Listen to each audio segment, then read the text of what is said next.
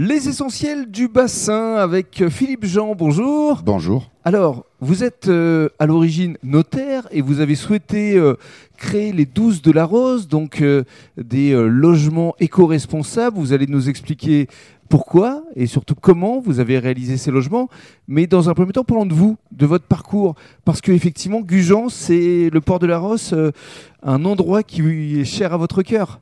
Tout à fait, c'est le bassin qui est cher à mon cœur. C'est toutes les communes du sud que je pratique beaucoup, celles du nord que je pratique moins. Et puis il y a des emplacements qui, euh, qui m'ont touché au cœur. Il y a quelques emplacements. Et cet endroit, l'endroit que l'on a choisi pour le gîte, c'est euh, c'est un coup de cœur, c'est un flash. Mhm. C'est un flash euh, ouais, que, je l'ai vu. que vous aviez eu Quand je l'ai vu, quand j'ai vu cet endroit, il y je a quelques savais. années déjà. Il y a une quinzaine d'années, C'est 15 ça ans. 15 ans.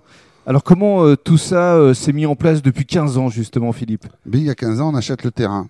Après, avec le fruit des réflexions, on dépose des permis, on, on réfléchit beaucoup à la préservation de la zone, puisque notre souci était de ne pas venir mettre euh, du béton sur, le, sur la côte et euh, de venir justement rajouter à cette typicité qu'a le port de la Rosse. Oui, village d'ostriculteurs quand Tout même. à fait, c'est un village ostréiculteur, c'est certainement un, un des villages euh, aujourd'hui qui a et su évoluer euh, en gardant son, son côté Son traditionnel, authenticité son authenticité. et emblématique du bassin. Absolument. Et alors euh, donc Ah. euh, 12 euh, logements, euh, pourquoi? C'est quoi? C'est par rapport aux huîtres, la douzaine? Mon idée était pire que celle-là. Laquelle alors? J'ai pensé aux douze salopards. Et pourquoi? Parce qu'ils étaient douces comme les huîtres. Oui, certes. Non, mais c'est parti comme ça. Parce que je voulais un lettrage, en fait, qui me plaisait dans le titre euh, du film, Mhm.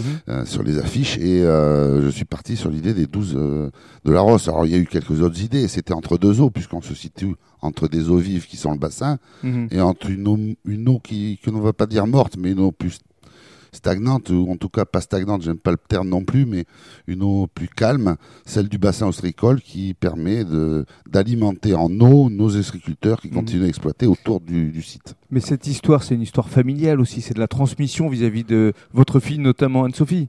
C'est une histoire familiale, puisqu'en fait, euh, impliqué depuis 15 ans, tout ce monde-là autour, et le but, c'est qu'en fait, tout ce qu'on construit, on construit pas que pour soi, et surtout celui-là, 15 ans après, euh, je me dis euh, que finalement, euh, j'aurais pu déjà avoir bien, depuis longtemps, financé euh, s'il avait été ouvert il y a 15 ans. Maintenant, vu l'âge que j'ai, bah euh, oui, c'est pour mes enfants.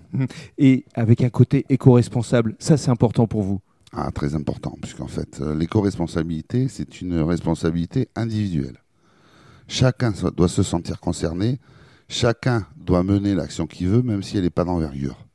Et c'est ça qui est important, c'est que chacun agisse, même si c'est une action qui n'est qu'une goutte d'eau. Ça veut dire que tous les matériaux sont en bois et, et c'était votre souhait. On essaye de travailler avec des matériaux bois, des circuits courts, puisque les bois, ils sont pas arrivés euh, de pays étrangers. Vous ne trouvez pas de tech, vous ne trouvez pas de, Mhm. de bois exotique.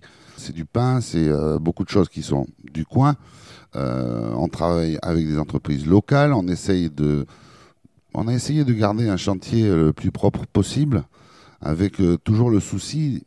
Et pour nous, on avait un enjeu important au niveau de, l'écologie, car euh, la Maline ou le, bassin ostréicole que nous jouxtons alimente en eau les ostréiculteurs et on ne pouvait pas se permettre d'avoir le moindre incident écologique à cet endroit. D'accord. Et alors, euh, les 12 de la Rose ont été ouverts au public depuis maintenant près de six mois. Aujourd'hui, quel est votre sentiment? Qu'est-ce que ça représente pour vous?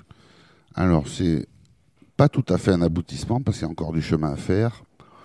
Oui, puis je présume que vous avez d'autres projets encore. J'ai encore d'autres projets, mais c'est surtout celui-là n'est pas encore complètement abouti. hein. Il va être abouti quand tout sera rodé.